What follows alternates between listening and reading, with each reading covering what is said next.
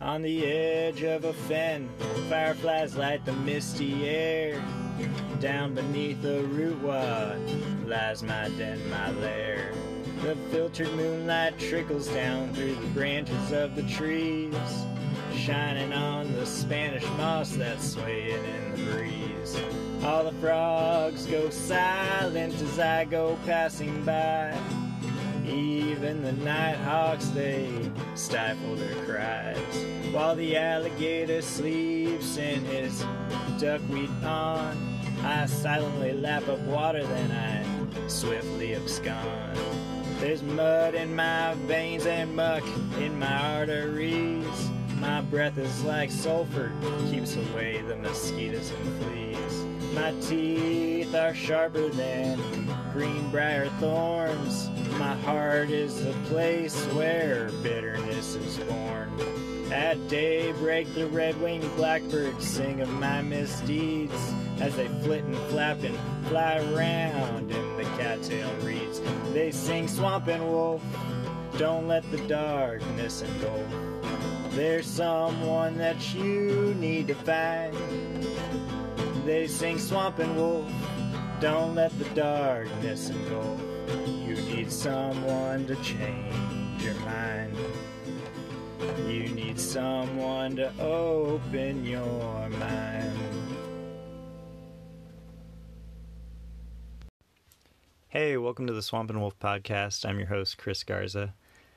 I have a great episode today. It's my friend Dr. Jade Hagan, and she is a real treat to speak to because she is incredibly smart um, and just has so much to offer on all the things that I'm interested in right now um, mental health, spirituality, and um, philosophy, things of that nature. And she, um, you'll hear the story about how we met and uh, re met.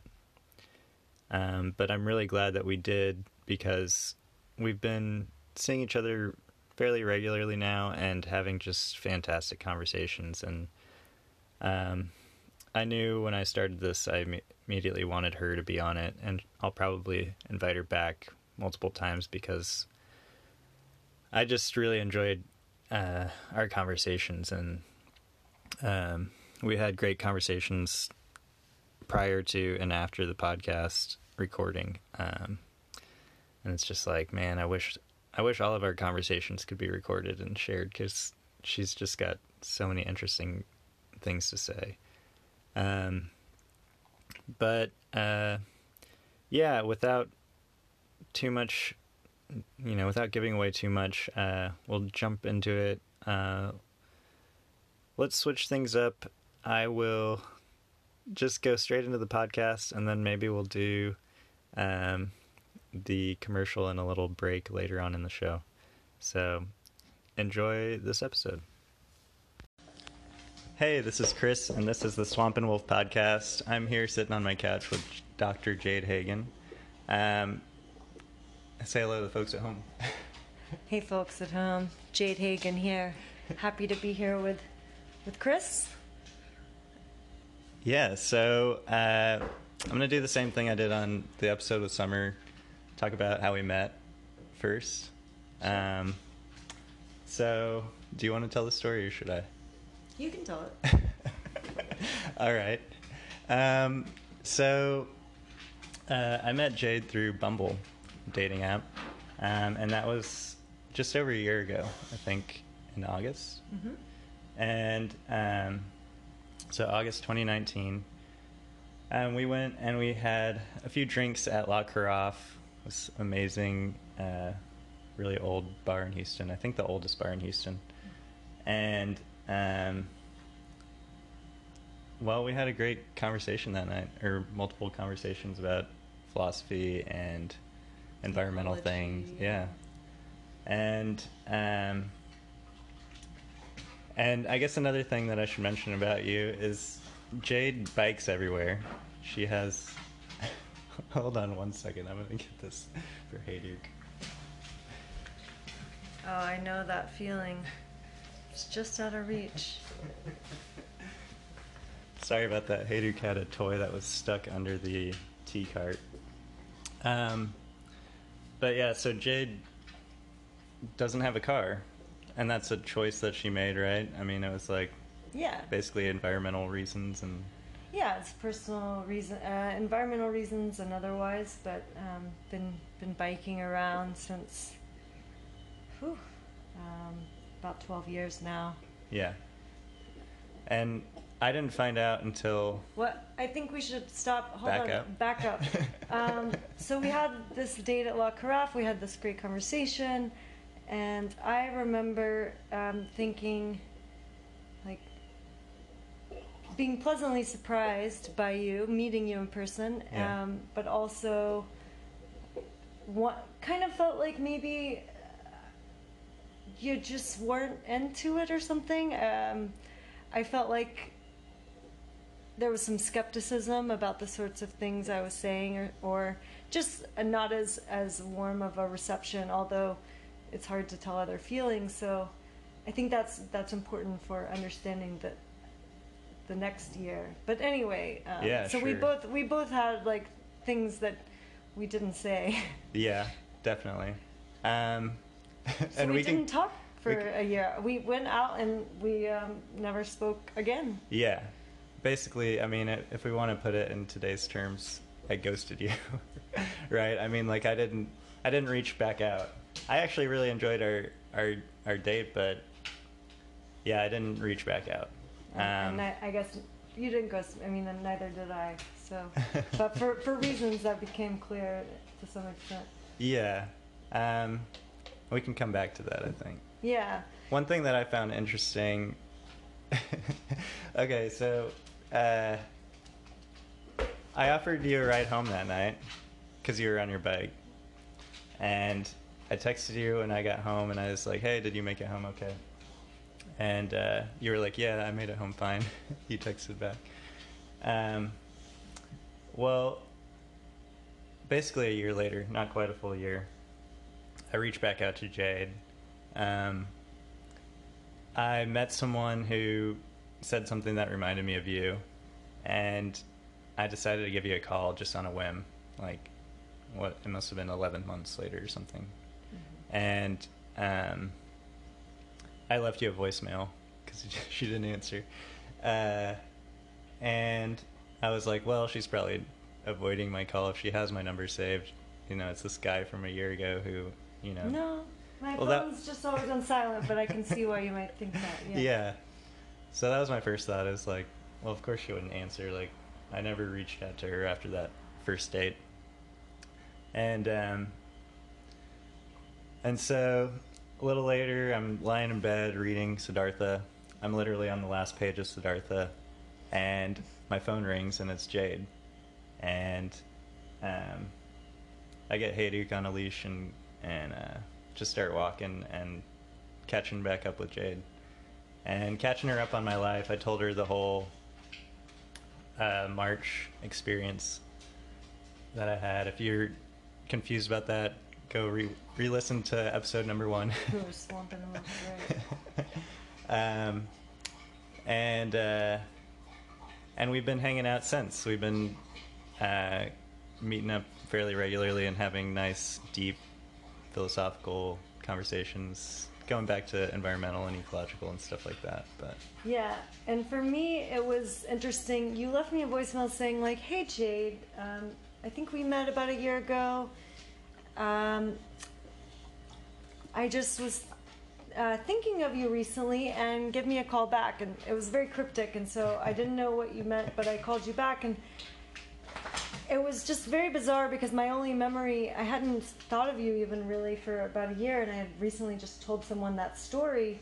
Oh, right. So Chris's Chris's journey was like the thing that was obscured to me, but um, the thing that I, I hadn't told him was that the night that we had gone out, I, I had ridden my bike home and gotten in a bike wreck, um, which in my you know 12 or now actually 14, 14 years of biking, if I think about it, I ha- I haven't gotten in too many serious wrecks, but this was a serious one. I had um, torn torn a rotator cuff, and so had had to go the to the doctor the next morning. Was in physical therapy, but anyway, I just remembered that this person was like this kind of skeptical, rational person who didn't seem very interested in my humanities background, or at least that was what I presumed.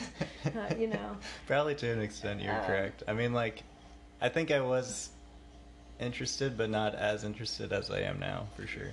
Yeah. And so you start telling me about this experience you have, and the whole time you're talking, I I feel like I can uh, was anticipating what you were going to say, but I almost couldn't believe it. I was in disbelief because it just seemed like too wild. Like a totally different person, or Um, it or was just, like- more like it's like, um, how do I put this? It was more like it, it. In one way, it was like exactly what I expected, but not because I expected it of you. It's more like when you started telling me about your experience and what came out of it, uh, that made complete sense to me. And so the more I was hearing about like the nature of the experience, I was like, okay, like um, he sort of he sort of gets it, and um, and I felt like I was we were sort of anticipating each other's thoughts about a lot of things, and uh, I felt like I, I knew that I knew what direction you were headed once you started talking, and that was like a very uncanny feeling. Yeah, well, I guess in talking to you, it sounds like, and and even before talking to you, it's it's not necessarily a unique experience, right? I mean, lots of people potentially do something like ayahuasca, and then they have a a life shift like that, and it's almost kind of predictable to an extent, or I mean, I don't don't, think it's predictable, but I, I feel like predictable in a bad way. I feel like these kinds of experiences with psychedelics, specifically in this, um, in the way that you took it in this this more serious, taking it seriously, which is what I think psychedelics are are meant for, um, using them as medicine. I feel like the outcomes. It's not that they're predictable, but it's that there is some degree of like what you can expect and it's almost as if if you don't have these realizations then you must not have had the trip because even people who have really bad trips and i, I sort of have studied this in, in multiple ways like both experientially and also um, academically but yes there is like a whole literature of using psychedelics to come to these different realizations about the mind and about reality and i feel like um, that is par for the course sort of sort of thing. It's not going to be the exact same for everyone but those who have like a truly i feel like psychedelics are mind expanding and so if you had a true experience with them or you know a good enough experience a strong enough experience you're bound to be changed by it Yeah. Um, so that's kind of an interesting point because there's so much of my experience that I don't even really remember. Um, and I guess it wasn't like, you know, I met up with someone on the other side who was like, dude, just be open. like, calm down, stop being so uptight. You know, live your life differently. It wasn't like something like that, you know. But I just felt like a different person the next day. Um, it's almost has less to do with what I experienced during the trip as much as just having having it as a form of medicine or something, which in turn makes me think sometimes about like um, how much of it was just chemical. Um, like, first of all, my depression.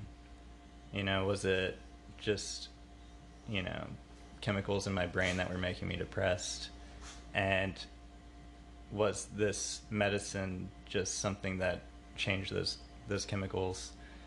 And is there a potential for that to chemically shift back and just, regardless of my new mindset, which in my head, the way that I'm experiencing life in the world now, I feel like uh, I would never go back to depression. but is that just you know my chemicals in my brain talking? And it's like, no, it's you know, it's not up to you really. It's just like chemistry. Um, I don't know. I hope it's. I, it's I feel like not.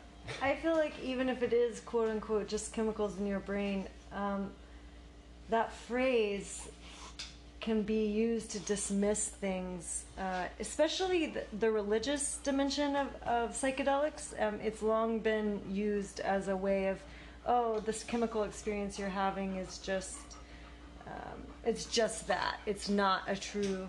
And I feel like, you know, if a substance can actually alter the structure of your your brain, that's pretty radical. And so I feel like that's not a, a reason to discount it. Um, the other thing I would say is that, and this sort of gets to a topic I've been eh, pretty interested in for a long time, but also it's just foremost in my consciousness because I, I'm a um, educator, and this is something I've been talking about in my classes. But there's a non-verbal or even like non-symbolic dimension to to the psychedelic experience, which can't be described in words. And I feel like that paradigm shifting mindset, um, while the brain chemistry is still open to perhaps different different changes, um, different moods, etc., etc. I feel like the paradigm shift will be pretty permanent. And I think that it, the reason I, I, connect that to something non symbolic or, or hard to articulate is because I do think that people who have had psychedelic experiences understand something about reality and our minds that people who have never had that sort of not necessarily psychedelic but some sort of mind altering um, deep religious experience or deep um, paradigm shifting experience. I feel like that paradigm shift never, you can't unsee what you've seen in a way. Yeah. And so um, I can't speak to whether or not, I don't know, that, that depression is or isn't a possibility. I'm, I sure. think it's it's um, being used more and more. These substances are being more and more used for mental health, and I think that's that's a positive step.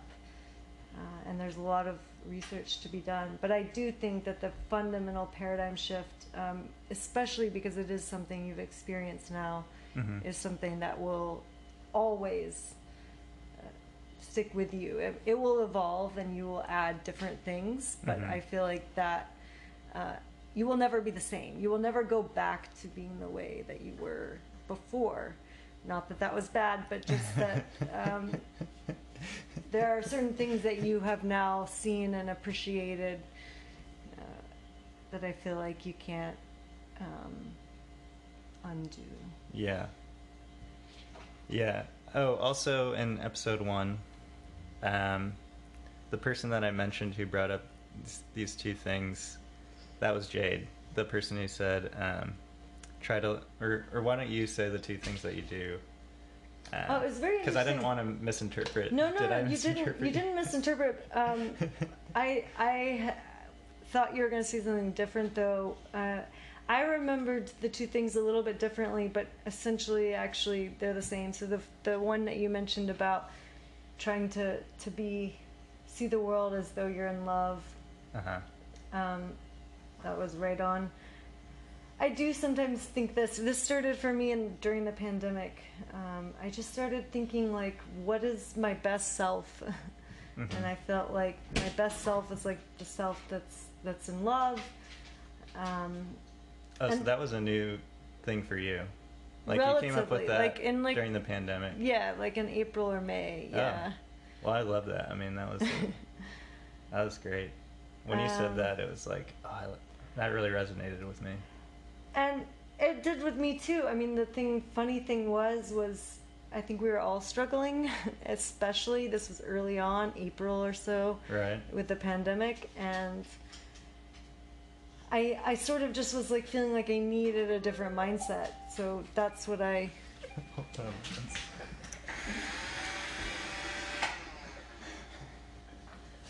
what was that? It's my so Hayduke somehow started my Roomba. oh, nice. I think um, you had a um, toy over there. It's a sign.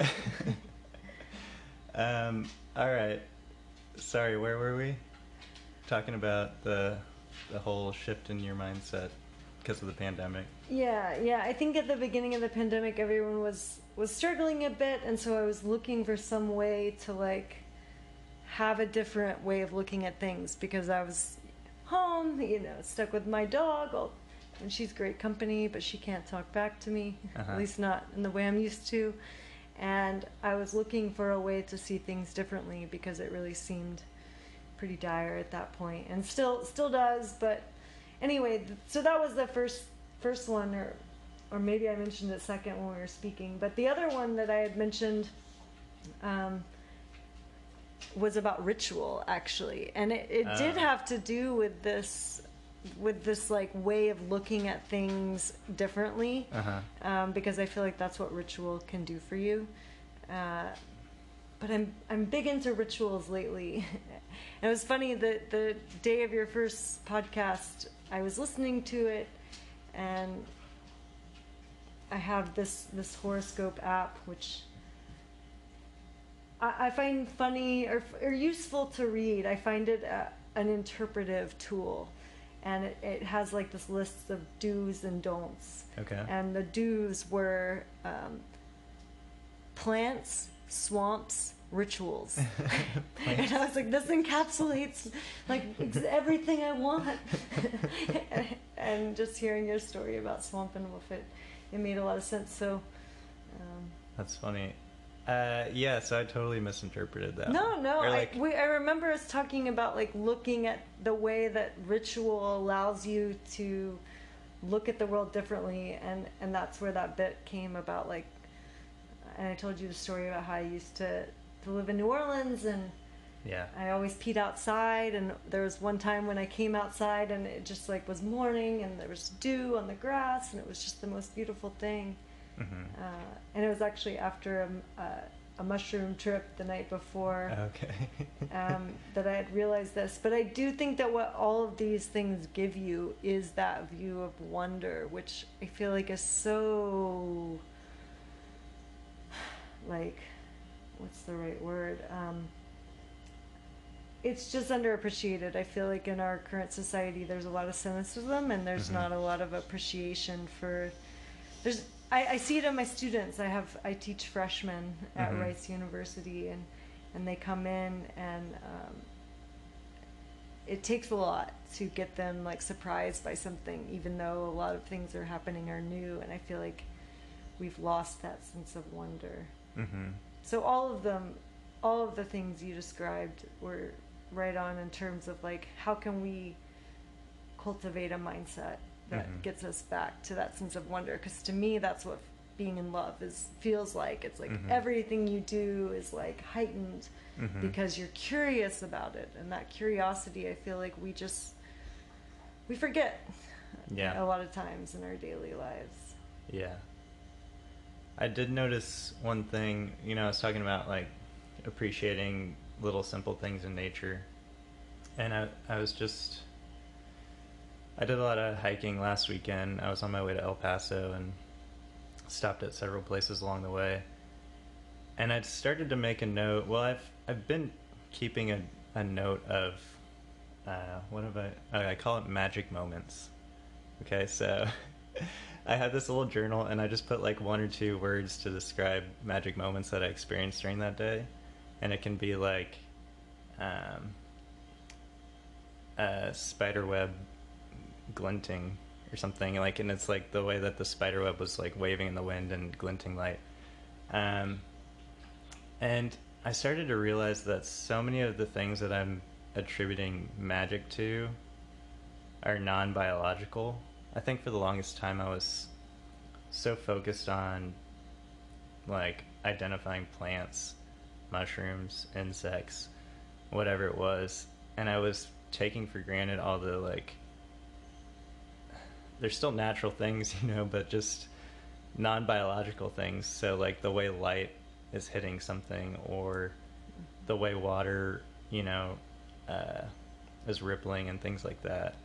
I took so much of that for granted because I was so focused on the biological. Yeah. Um, and I, now I'm like looking at that stuff and actually appreciating it. And I still love the biological stuff too, but it doesn't seem to spark the same kind of excitement in me Hmm. as that non-biological stuff.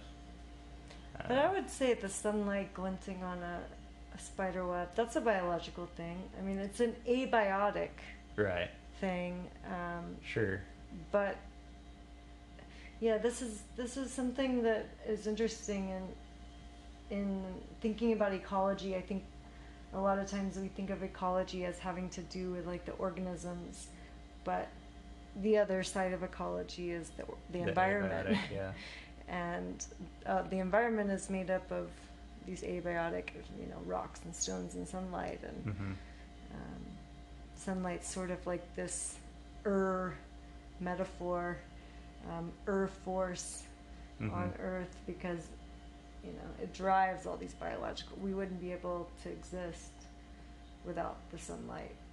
right. Yeah, no, but I don't know. I just I found it interesting.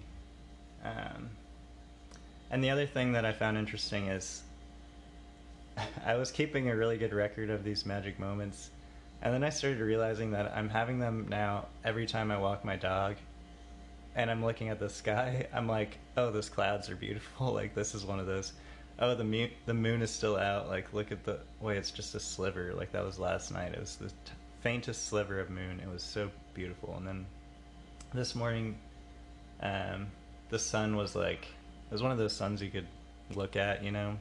And it was like th- this beautiful orange glow, but it wasn't so bright that like it hurt your eyes. I mean, it's still probably bad for your eyes to stare too long, but um but anyway, I'm just I'm like ah, I'm not gonna put that in the magic moments. I don't think like I'm not gonna write that in because now I'm just like having these every single time I go for a walk.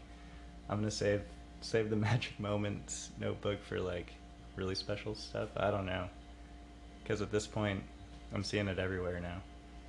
Yeah, I think that's interesting. And one of the things that struck me just talking to you lately and um, thinking about these things, uh, these experiences that we all have, is is these what I like to call following William Blake, a poet, um, minute particulars. I think my sort of idea of the sublime. There's this romantic, romantic in the sense of romanticism uh, romantic poets sort of thing. There's this romantic idea of the sublime, and it's very large. It's very, it's something that overwhelms you. But for me, it's always been the sublime of the minute particulars. Mhm. Um, I think those sorts of experiences are really important, actually. But that's great that they're becoming more common for you, and it it does uh, speak to the mind shift that you've been talking about, and just that wonder that I mentioned a, a minute ago about Mhm. Just having wonder at these little things. I feel the same way. I was walking this morning. I'm not usually up this early on a Saturday, but I got up early today and I got up at 6 and here in Houston it was very much still dark Mhm. and I wanted to walk my dog this morning and so I did and yeah, it was just a very interesting experience to be walking around my streets at that hour because it was dark, but not dark in the way nighttime is dark. And Mhm. I felt like it was one of these moments that you sort of appreciate the stillness and um, just the atmosphere of, of the moment, of, Mhm. of it being like the moment before dawn. Mhm. Uh, Yeah. so I think those can be magic moments. Yeah, I mean, I think they still are. I just don't know if I want to waste space in my right, right. In my, I have like a tiny right in the rain journal, and it's like I'm gonna fill this thing up fast if I put in sunrise, clouds, moon every single day. Yes, yes. um, but yeah, uh, do you have you started any new rituals that you would like to share, Um, or what are some of your rituals that? I mean, I If feel you feel like I'm always trying to, to come up with new rituals. I mean, ritual to me is, is a very broad term. It can mean it can mean something pretty formal, like um, lighting. Like I, I read tarot, Mhm. which I don't think we've done yet. I have a William Blake tarot. Um, Yeah. That'd be awesome. and there's a process around that. I feel like there's like a, a I go into a state where it's there's a formalized process, and I feel like there's a there's a ritual there. Mm-hmm. Um, the shuffling, the the candles, the like laying out of the cards, the conversation, the way I speak. Mm-hmm. Um, but then there are more mundane rituals. Like I've realized that my probably my favorite part of the day is the morning and just after I get up because if I know I have this routine and Mm-hmm. so I think rituals can be routines as well. I, it's you know get up, I take my dog on a walk, usually for uh, 45 minutes to an hour. I come back to my apartment. I, I meditate. I take care of my plants, and it just feels like in that moment, in those moments, um, the ritual aspect is treating it as like this protected time Mm-hmm. that I, I know I'm not going to be rushing. A lot of times I'll, I'll look at my phone, I'll see I have an email from a student, and I'll think, like, okay, well, if I start answering this student's email, I'm going to get out of my routine. Mm-hmm. Um, I won't appreciate it, and I Mhm. won't appreciate, like, this morning. So I think that's, a, that's an important sort of ritual for me is, is really taking my morning for myself. Mm-hmm. Um, and then bedtime, I don't know. The, the things I've been adding a lot more are writing related, Hmm. um, journaling, Mm-hmm. which I feel like, I don't know. It, it's, it's this thing I always want to be doing, but it kind of, you know, it's sort of the first thing to go when you're out of time or energy. And so Mm-hmm. um, I feel like adding a writing routine to my bedtime ritual is something that's that's interesting to me. Mm-hmm. But I, I want I want we've talked about this before. I, I want to make more rituals. I want to make anything into a ritual. Yeah. I feel like there's so much potential to really appreciate things more in, in Right. that context. If you just see it through that frame. Right. Yeah, no, I think that's great. I mean, wouldn't it be great if your whole day was just rituals instead of Yeah. if you didn't think about it as work, but you thought about it as a ritual or something? I don't know. I don't know if that's that's possible. I, yeah, I mean, it Because- reminds me. It reminds me of um, performance art. Um, I think I, I've really come to appreciate performance art because I feel like that a lot of it is is that is ritualizing some aspect of our everyday lives. I mean, I like Mhm. lots of different kinds of art, but I feel like um, there's even these things called experience designers and i feel like that's like sort of like my dream is to be this experience designer like basically design these experiences for people uh, that involve a certain element of risk but also vulnerability and courage and bravery uh, and they sort of get you to think in a different way and i Mhm. feel like that's what performance artists are, are so good at and I, I realize in the art world there's a sort of view of performance art as not really art Mhm. um, because it doesn't have this a lot of times it's just people doing everyday things Mhm. but i feel like that ritualizing of those things is really powerful for people to see Mhm. um, i don't know if you if you if you're interested in performance art or anything or I haven't really gotten into it. I can't say that like um, I've looked into it too much. Um, it's interesting though. I can see that. I feel like my, my goal in life is to be a performance artist 24 7 not not really not completely seriously but like at least halfway seriously yeah.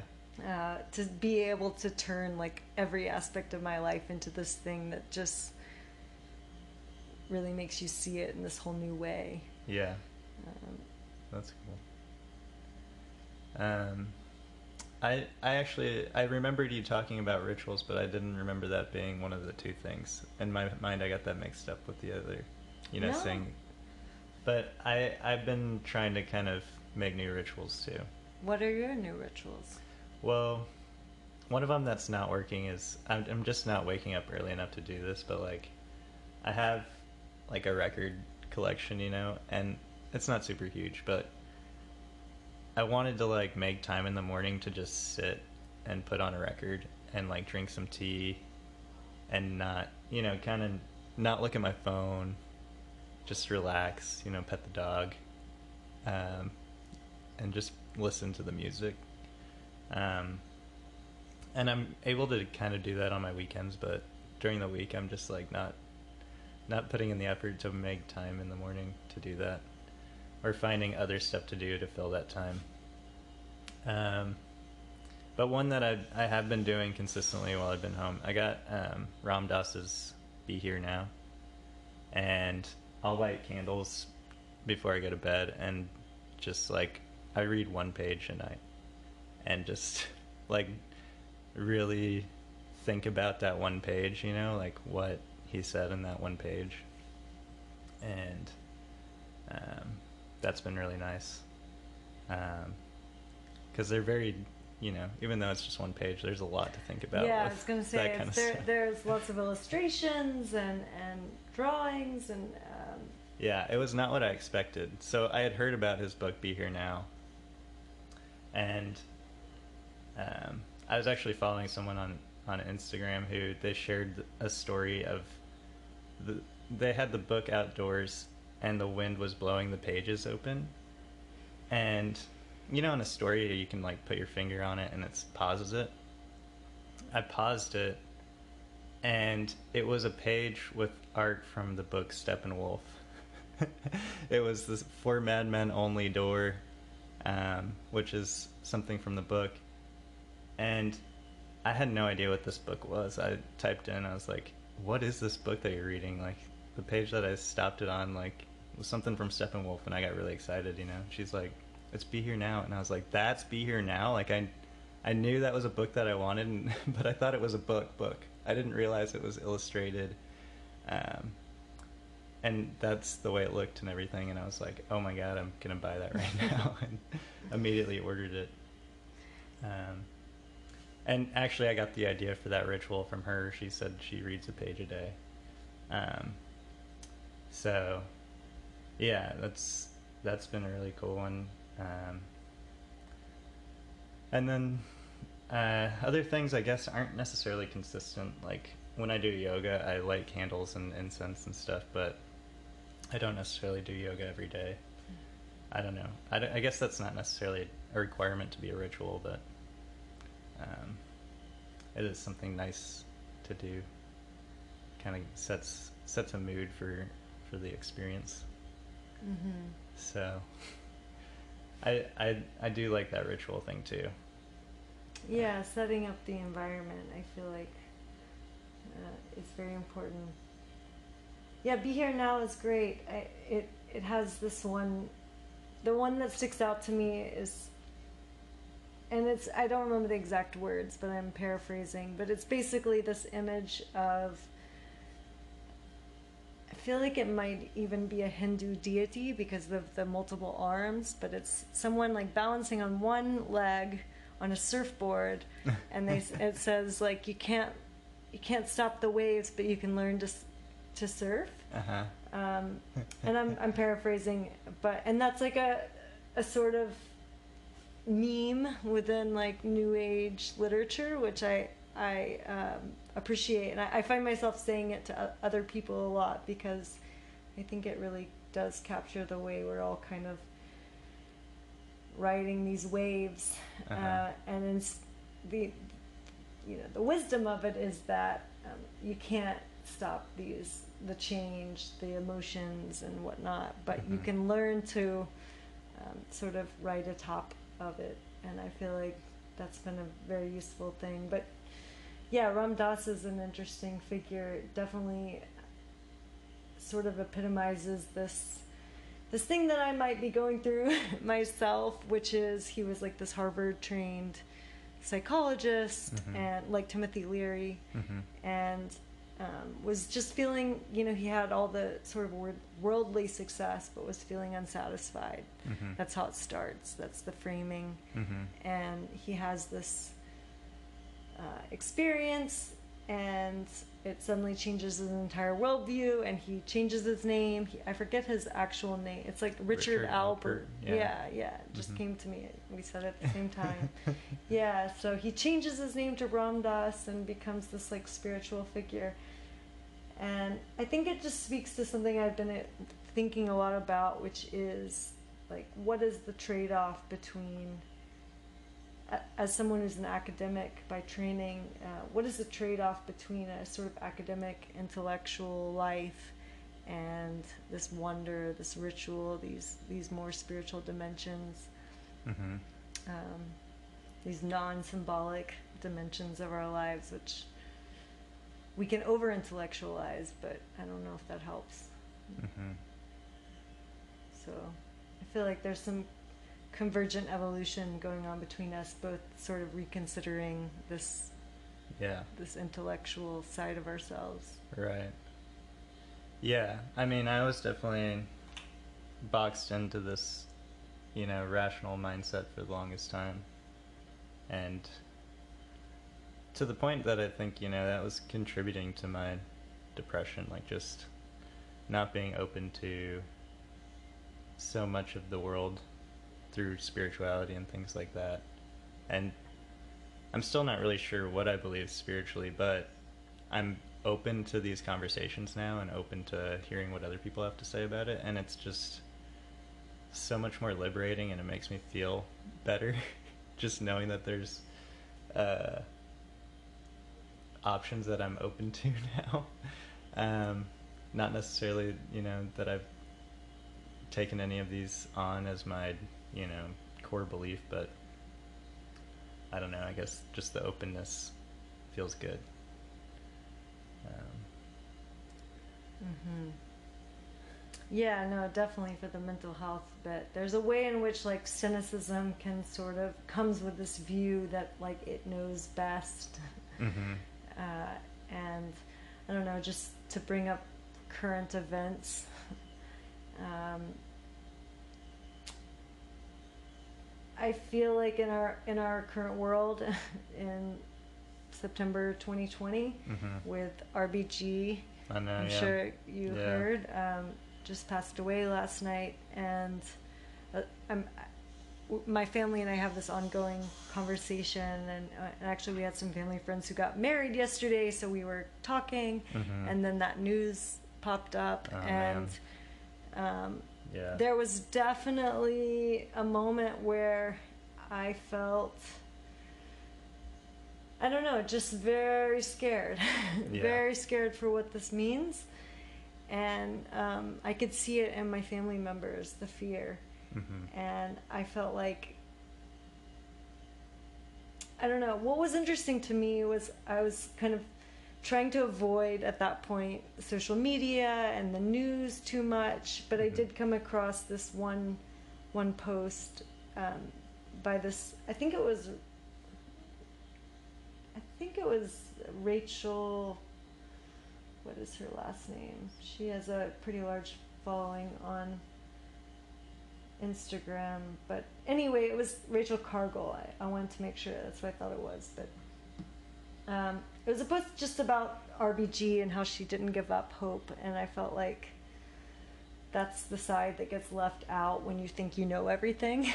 Yeah. Um, And that's what everybody's feeling right now, like a loss of hope. Right, right. And the, the point of the post was yes, we all feel this right now, and yet, like, we can't stop the fight. We can't stop, um, you know, if anything to we can do to honor RBG, it would be to make sure our voices are heard, like to continue to fight for these issues that we care about, not just like women's rights, but in this day and age, honestly, um, Mhm. justice for all and Mm-hmm. uh, I was telling, mentioning to you right before we, we started recording, I was having a conversation also at the same time with my cousin about mental health, and Mhm. it's just been really blatantly obvious that, you know, of course there's stigmas around mental health, but the current political situation, and especially the people in power, uh, Mhm. have this extremely backwards view of the same sorts of issues. Um, yeah, Yeah. so it just I, I remember reading a story about Joe Rogan and some comments he had made and about there were pretty derogatory comments about kids like things people who do that are depressed and I just realized like there's there really is this association of like mental mental health issues with like weakness Uh huh. and I feel like in reality, it's what we're all struggling with, and yet uh, this view continues to persist, and it's so toxic. Yeah. Uh, so just um, listening to Black voices on Instagram, Rachel Cargle's a, a Black activist and and academic, and and has started her own business, but I feel like those those sorts of people sort of see through they see the long term view, which is that like this is one fight, and if we give up now, we do give in. Mm-hmm. Yeah, there's so much. There's so much to think about with Ruth Bader Ginsburg's passing. Like, I've had so many, you know, mixed thoughts of like, oh, you know, I, the, just the sadness initially, right? But then it's like, okay, we need to be um, celebrating the the amazing accomplishments that she, you know, um, she had during her life. Um,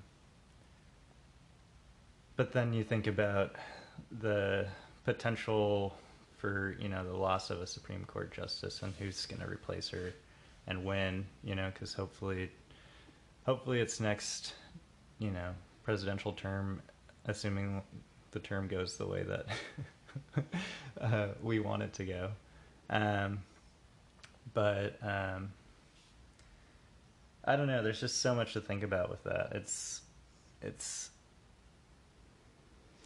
it's hard to um, Yeah, celebrate her life when there's like this huge void.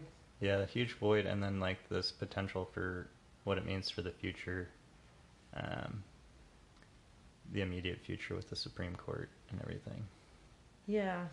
Um, yeah, I don't have I don't have a lot of things to say about the Supreme Court specifically, although I do think if we've learned anything about the recent appointees, it's that they can surprise us.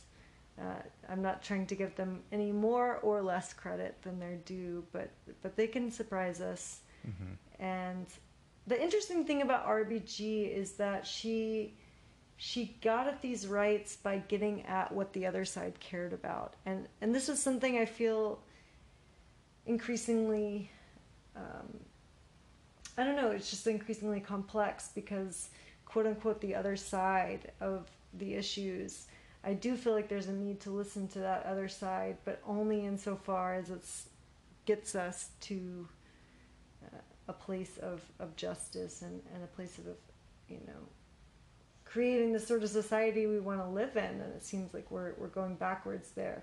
But the thing about RBG is that she, she's, she's hailed as this women's rights advocate, but her first and most influential case was about men's rights. Mm-hmm. And I feel like we really need those people who can speak across the divide in that way, like recognize what the other side cares about. Mm-hmm.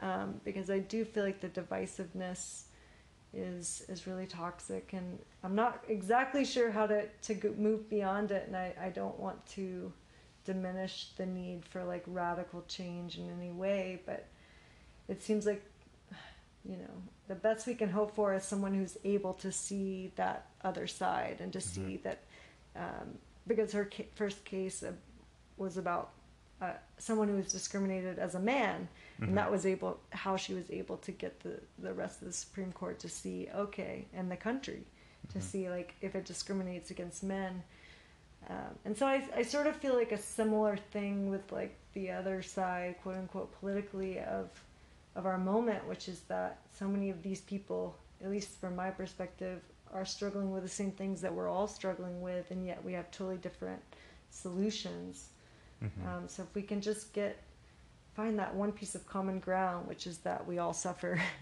right. uh, and we're all suffering, uh, how can we make it a more equitable? How can we, uh, you know, make it a little bit easier Mm-hmm. for people that are suffering and but yeah it's it's tough Yeah. and these are these are hard times Yeah, and I feel like I don't know, having that kind of influence on on that scale is so difficult. Um, I feel like I've been, you know, making connections with people who have different views than me, but like on a personal scale, and I don't know how to like. I mean, maybe it's just my status, but I don't know how to have that kind of influence over um, masses of people and and trying to relate with them and changing their mind or or making them view something differently. It. I don't know.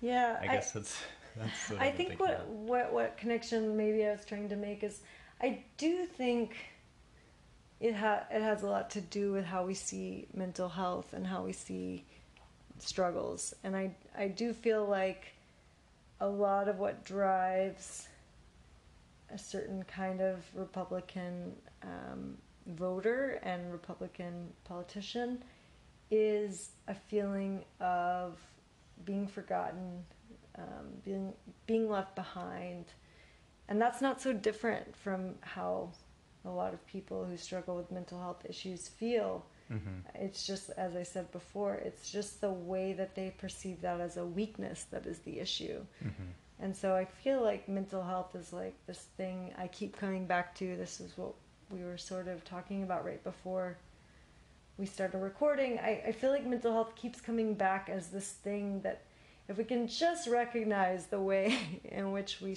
we make ourselves suffer, Mhm. uh, I think a, the both sides have a lot, lot of commonality there. Mhm. Um, Sure.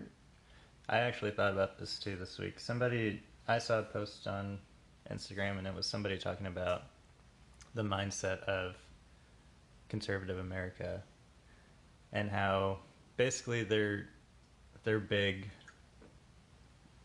What drives them is the idea of fuck liberals, um, and they see liberals as uh, weak and things like that. Um, but and they they think that it's a sign of strength to not show, you know.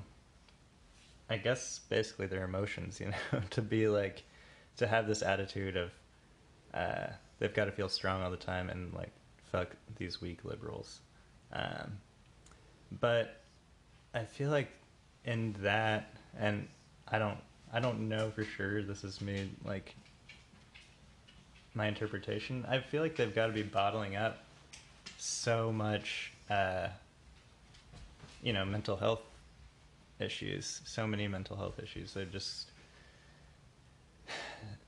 they're putting all this stuff aside if they think you know they have to be these you know macho people all the time.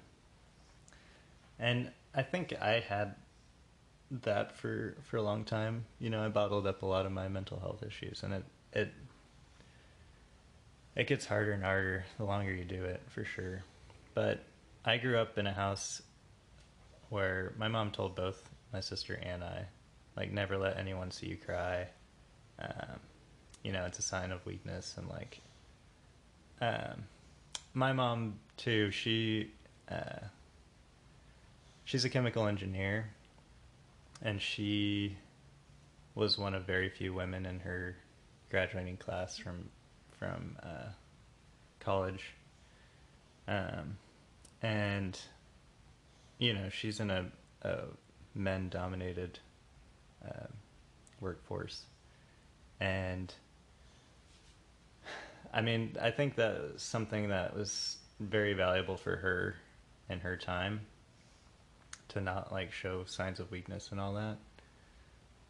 But I think that that's shifting a bit. I think that um, more and more we're realizing that we're all humans and that we all struggle and that it's not necessarily a bad thing to show um, emotions, you know? In fact, it's probably healthier. Yeah, yeah, um, yeah. I, I, I definitely agree and think that I don't know. Just this has been one of my missions uh, personally as a person. Uh, just I feel like I've always been drawn to what I would call now like sort of recuperating the the abject, the the aspects of ourselves and society that get um, demeaned or tossed aside. And for me, one of those has always been difficult emotions, and I, I feel things very deeply, and I've always been a, a very deep feeler, Mm-hmm. a, a world class feelings haver. um, and I felt like even as my my parents weren't I mean they, they were in theory open to these sorts of things but always struggled with my emotions but I, I do think that recovering um, I don't know I just feel like that's a big part of like what I want to do is like help people have these difficult conversations about difficult emotions because a lot of times they really can be the source of the sorts of insights like maybe you would never have had the experience you had if you hadn't struggled beforehand. Mhm. Maybe you never would have had the impetus to, to seek out a different way Mhm. if you hadn't come to this uh, low point of feeling like the way you were seeing things wasn't enough. And so I feel like it can be an opening, Mhm. um, but it has to be. It has it has to be approached in a way. Um, it has to be approached in a way that isn't trying to get rid of the vulnerability that comes with those difficult emotions. I feel like vulnerability is another one of those like abject emotions we're not supposed to show or feel, Mhm. and yet um, so often that that is what I feel like both sides of all the political uh, Mm. theater Mhm. at this point is is feeling is is basically just vulnerable. Mhm. And so, if we can find a way to get people to really tune into that and think about, okay, if I feel vulnerable, like how do people who are immigrating here from Latin America feel? Mhm. Um, because they can probably see themselves and the people that they blame for taking their jobs. It's like you both want the same thing to have a better life, and and can't you see that you're both struggling in the same ways? Yeah. And I, I think that that used to be more common that people would have transformations around that sort of thing. And I also feel like our current situation is unsustainable. So it will come to a head, I hope, knock on wood. Yeah. Um, I feel like we can only go on for so much longer ignoring these things. I feel like one of the issues is like the bubbles that we all live in with social media and stuff like that. You know what I mean? Because how are we supposed to make these connections? You know, I'd love to talk to more conservative people and, ha- and like sit down and like have have a conversation with them that doesn't get heated over the internet. Like I wanna, I wanna try to connect with them, and like express my vulnerability and have them open up to me or something, you know? Like and, and who knows, it probably wouldn't go down necessarily that easily with with so many people, but um but the potential to like have have that kind of excites me a little bit, like to be able to sit down with someone and have like a legitimate conversation. But it's just not really it doesn't seem that possible because I live in a different bubble and I don't I don't really see those people or you know they're not in my group of of friends or whatever. Um so I don't know how to have those interactions. I just Yeah. Or make those connections and make them think about things in a different way. Um I mean, I think it does require some some degree of like willingness on both sides to find a common ground. Because I do think there is a common ground, Mhm. and yet it's it's not fashionable to to recognize that because we are so polarized. Mhm. Um, yeah, I feel like it, it really comes down to not trying to convince someone, but finding the common values Mhm. um, and, and and addressing those. But it's a difficult situation. I feel like we're we're in this. We're we're in a transitional moment, Mhm. And that feels heavy, but it can also be. I'm trying to tune into the aspects of it that feel transformational, hmm transformative. I guess what I'm when I'm like thinking about trying to convince someone, what I'm like focusing on in my head is like basic human rights. You know what I mean? Like I can't get over the idea that people are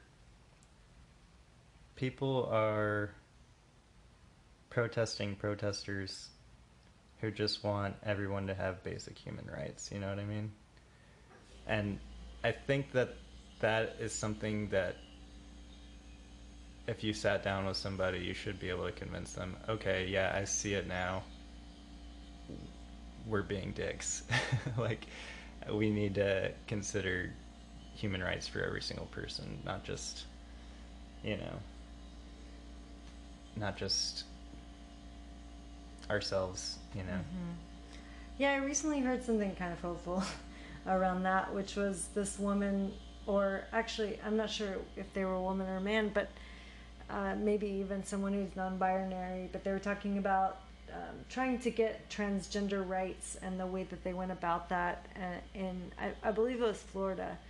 And this person went to someone's house. They they knocked on the door and they had this conversation with this person who was um, male, male identified, and anyway, uh, what they ended up coming to was like the the person asked them about their view of transgender people. They were like kind of opposed, but anyway, they they started talking about people they loved, and they realized like you know this person had a wife that he loved and the transgender person had a partner that they loved and that was able that was how they were able to to communicate with the other person it's like well just like you love your wife like i love my partner and i want to be able to do things with my partner and not be discriminated against and so Mhm. that's why i say i feel like the common values like common common of all humanity values are what's really important Right. Okay. Yeah. I mean, I think we're hitting the same thing, but um, yeah, just using different terminology. I think that making the connection first and, and finding the common ground is definitely the best way to to have someone come around to understanding um, and potentially, you know, changing their mind on something that's so critical. Um, let's take a little break here because this podcast is just about to reach 60 minutes, which um, it's going to stop automatically if I don't stop here. So, hey, I hope y'all are enjoying the show. But during this little break, we're to have our our commercial for Anchor. Um, so please enjoy this musical rendition by Elmore McStickins, and then we'll get back into the show. And we're back. so, uh, one thing that we've touched on a lot is mental health.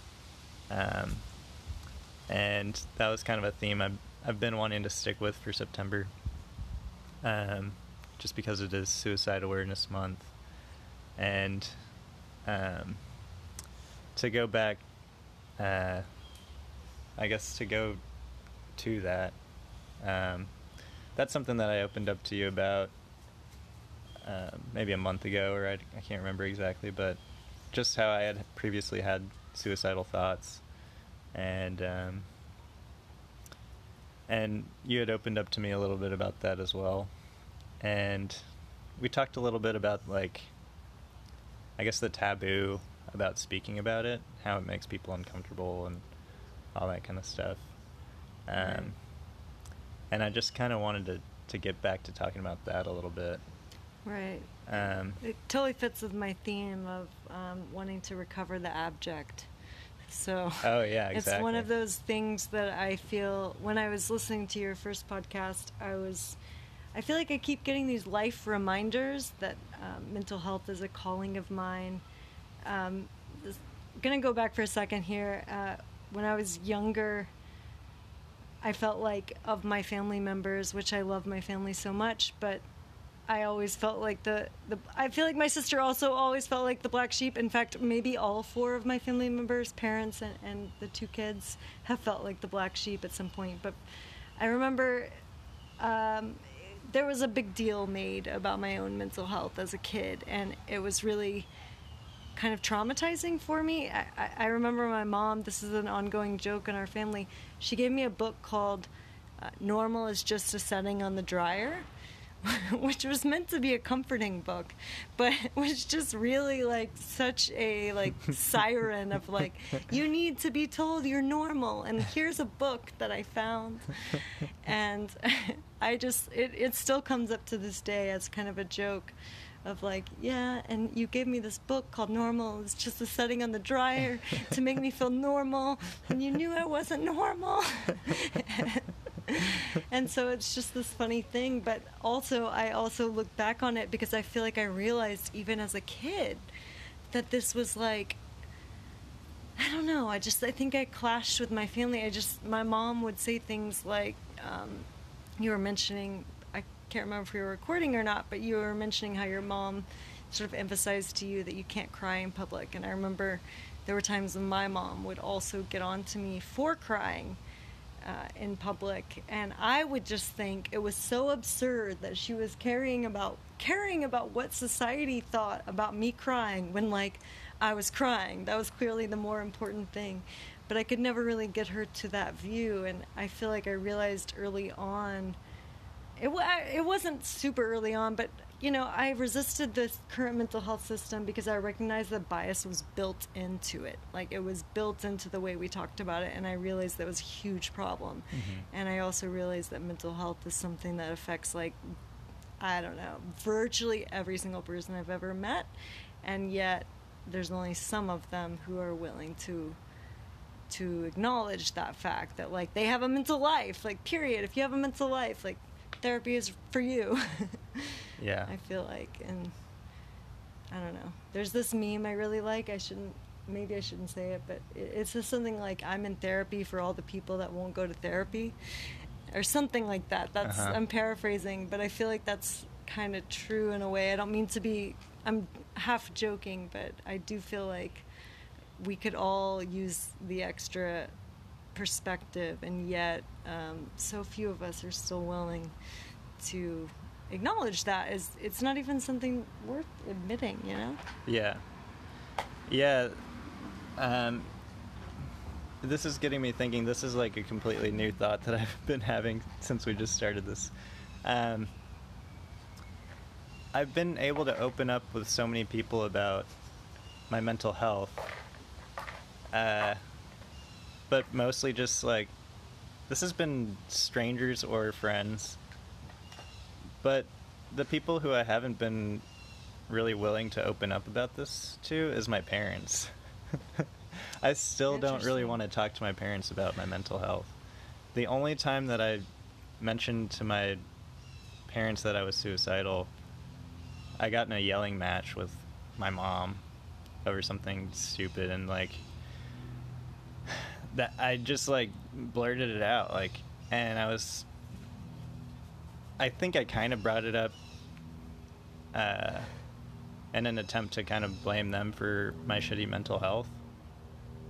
But I haven't ever sat down with them and had like just a real conversation about my mental health. It's it's only came out really in that that instance where I had that that fight with my mom.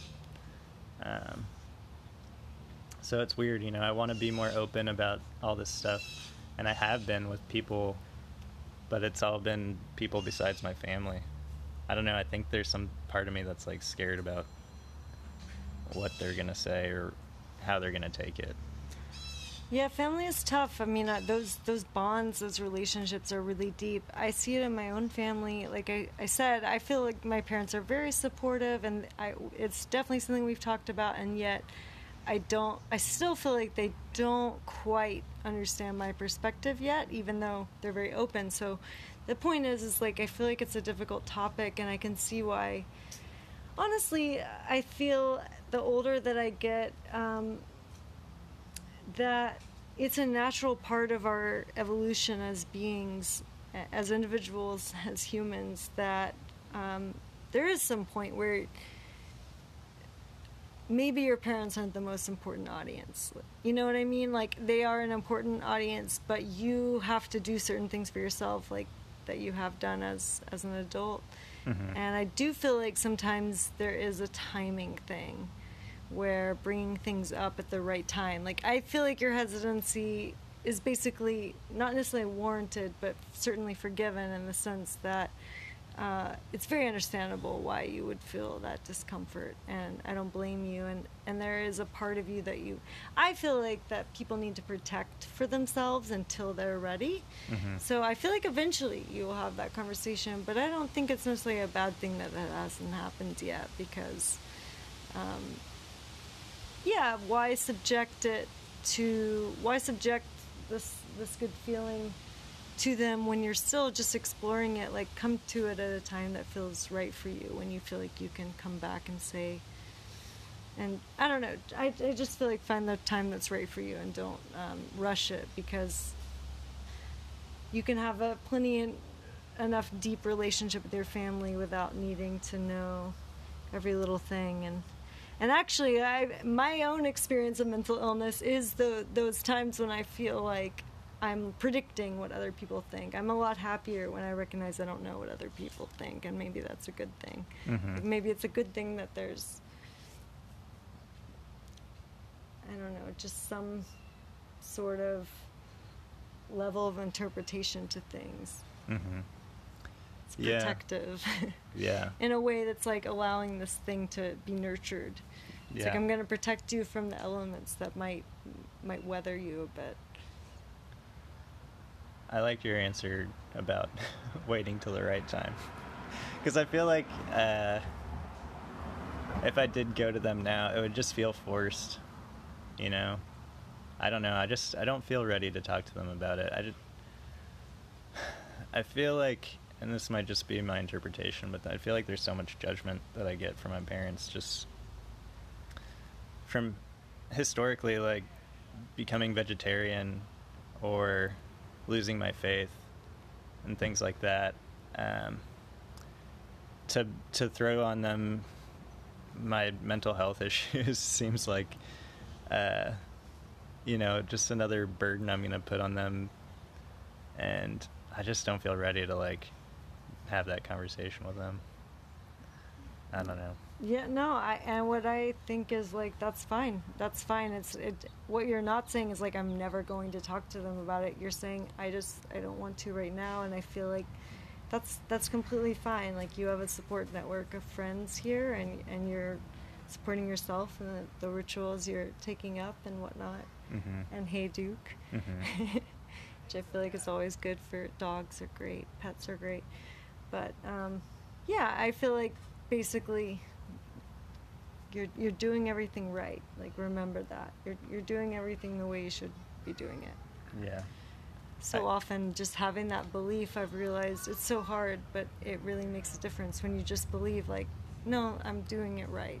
yeah And and this is what's right for me because this is what's happened and Mhm. what is happening. Yeah, I guess. Um, but I guess one of the big things that I've I've found is that talking about mental health issues with people has been really incredible, and that that could be a therapist. I actually have never done therapy. And Really? Yeah. Never? No, never. Wow. I mean, I guess I've done a form of it where I've talked to so many people about it. I've I have researched therapy multiple times, um, and I really struggled with finding finding someone who was available during non-work hours. Like, I got you. you know, I work a normal work week. Yeah. When I, when do I have time during that work week to? I don't know. I, I think my company would understand if I went once a month to like see a therapist or something, but it just seems. I don't know. It seems like something I'd rather not have to do, like skip out on work to to go to therapy. Um, and I really struggled with finding someone with like a sliding scale. uh, who was going to be available on the weekends or on nights. Um, and it just it seemed it all seemed so daunting. I wish like I wish somebody could have told me like, "Hey, I see a therapist on weeknights. This is mine. They're great," you know. Mhm. But I, that never actually happened. So, uh, Yeah, I recently showed my students a bunch of like what I called quote troubling statistics, and they were about basically the statistics were the first half was demonstrating the extreme prevalence, the widespread prev- prevalence of mental health issues in the world, mhm. worldwide. It was like CDC and, and WHO information, and the other half was showing how we only spend two percent of our on average budgets. Like countries spend on average two percent of their health budgets on mental health. man, 2% and I was like, this is like affecting one in four people, and that's probably an underestimate because people are self-reporting, and there's all the stigma. So a lot of people who have it are not saying that they have it, and therefore this number is way too low, and yet we spend two percent of our Mhm. health budget on it. Mhm. I couldn't believe that. I knew it was bad. I didn't know it was that bad. Mhm. Uh, and I teach a class on on me- mindfulness and medicine at Rice, uh, a writing class, and we read and watch a lot of things that really emphasize this point that mental health is still denigrated even by medical practitioners, medical you know professionals, and a lot of my students are aspiring doctors, so I feel like good. I got them while they're freshmen. Yeah, really. Maybe they'll be you know different and they'll change medicine and all of them do like want to they all say um, just like um, destroying the sleep but a lot of them say that they're there because uh, they recognize the shortcomings in conventional medicine the way that uh, saying something like it's just in your head is really a derogatory phrase it's not i don't feel like it's it's meant with as much malice as actually the the harm that comes from that sort of thing, dismissing something as being all in your head. Yeah. Uh, it's a very dismissive. It turns out like it has like real medical benefit or outcomes. Uh, that when you dismiss something like that, you don't address it, and that's another like terrible statistic. It's something like the average amount of time between someone starting to feel a mental health issue and getting help is eight to ten years. Yeah. I mean, I think when I first started to really feel depression set in was probably my sophomore year of college. And I was about, I was about like just over 10 years before I started like actually opening up to people. Um, You're, about my you're mental average. health. you're average. You're within the 10 year. Let's see, it was probably 2000, 2008. So yeah. Wait, that was 12 years. yeah for sure. A little bit longer. Not Yeah. so average. Yeah. You're above average. Something to brag about there. No, not really. no. No, No, but I, I, had- bottled it up for so long, it got worse and worse. I mean, and I think part of me opening up was I couldn't take it anymore, and I, I hadn't been going to therapy, and so I found that opening up to other people was, was. I was starting to finally get some helpful things just by opening up to people about my mental issues, and I think that's, that's what started me just opening up to people more and more. It's just like, oh, that person had something helpful. Let me try opening up to this person and this person. So that's a piece of advice. If you're scared about therapy, just try opening up to your friends and people you meet because other people have gone through similar things and and you know have potential solutions or ways to help. Um, I Mhm. think I've already mentioned that maybe on both of the previous podcasts, but I think that's my biggest thing is just being open, being It's open to other people, but also being open to trying, um, trying new things and uh, potential solutions for for dealing with it. Yeah, it's so important. Our social connections right now, I feel like during this pandemic, especially, we're all, for the most part, trying to, to isolate ourselves, like uh, at least to a, a, far greater degree than normal. And it's um, so important, though, that we still connect with other people and, and sharing your story. I feel like you will all feel that you're more normal. Uh, a lot of these things are, are really, it's still, like I said, I teach this class, and every year all my students, you know, end up confessing in a way that they've struggled with these things. And I'm like, you all are the norm. Like, if you're struggling with these things, like you're paying attention, you're you're like there. You you feel the the weight of the world right now, and so I feel like there's a lot of reasons to. So don't I don't know. I, I really want to get rid of this whole like normal pathological distinction. I feel like it's mm-hmm. it's really unhelpful, mm-hmm. and um, it obscures the fact that there is like if there is a normal, it's a lot more variegated than we give it credit for. Mm-hmm. Okay, there's one more thing that I've thought of. Um, I thought about the timing of my whole shift um, how I had this shift in March, and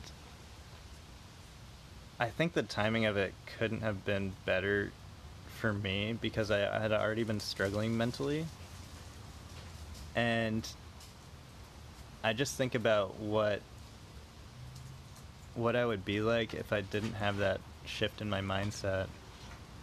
Um, dealing with the coronavirus and like the pandemic and everything else in the state that I was in, I mean,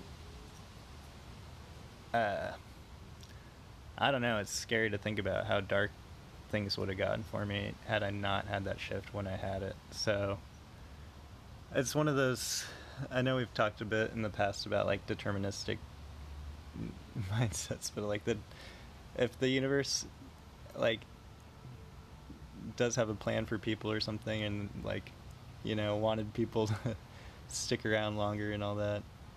The timing of that couldn't have been more perfect, I think, because I can imagine how hard things would be for me had I not had that shift when I had it, um, going into current times. So, um, I don't know, just something interesting I thought of this last week. But yeah, I guess. Um, do you have any takeaways or like things that you want to say regarding mental health as we end this here soon? Mm. No, no. I think we've covered it for now.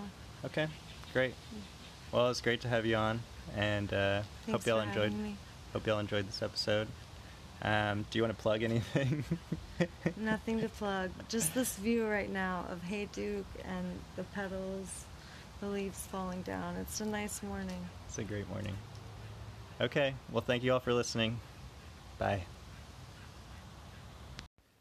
Hey, I hope you enjoyed the show. Uh, I can't get over how much I enjoyed talking with Jade. She's just, she's a wealth of knowledge and she has such great insights. Um, to offer. And it's always great to talk to her, and I will definitely have her back on the show. Um, I guess before I wrap things up, I wanted to mention, like I do in all of the episodes, how um, all the money from the advertisements and any subscriptions to this podcast, uh, half of the half of the proceeds at the end of the month will be donated to a charity. And this month it is the Trevor Project. And the Trevor Project is a charitable organization that um, works with the LGBTQ community, uh, especially children and young adults, uh, people under the age of 25, in um, basically providing suicide prevention um, counselors. Uh, they work for, you know, lobbying for legislation to improve things for the LGBTQ community and um, I think they're doing really great stuff. So that's who I'll be donating to at the end of the month. Um, so, you know, if you want to donate your money, I'd really appreciate it. Um, but if you just spread the word too, um, for every listen, I get a little bit of money from the advertisement. So just tell your friends about the show. Um, I guess if I'm, I, I still don't really even know how to check this, but subscribe. Um, I don't know how many people, how many of my friends have subscribed, but I think it helps me a little bit. I don't know. It might help other people find the podcast. Um, it's such a small group of people listening to it that I'm sure for a random person to stumble upon it is going to be almost impossible, but um, who knows? Uh, maybe they'll make some weird uh, genre of podcast you can look up, you know, science podcasts or, um, you know, pol- political podcasts, and maybe in some weird um, subgenre, if you go really far far down on the list, is uh, uh, that started at the this month that are um, about swampy wolves. Um, who are interested in mental health and other things. That genre, I'm probably at the top of the list. Um, so, thank you for everyone who has listened and subscribed because you're the ones that put me there, that top of the list. So, um, anyway, I hope you all have a good night if it's night, or good morning if it's morning. Um, thanks for listening. Bye.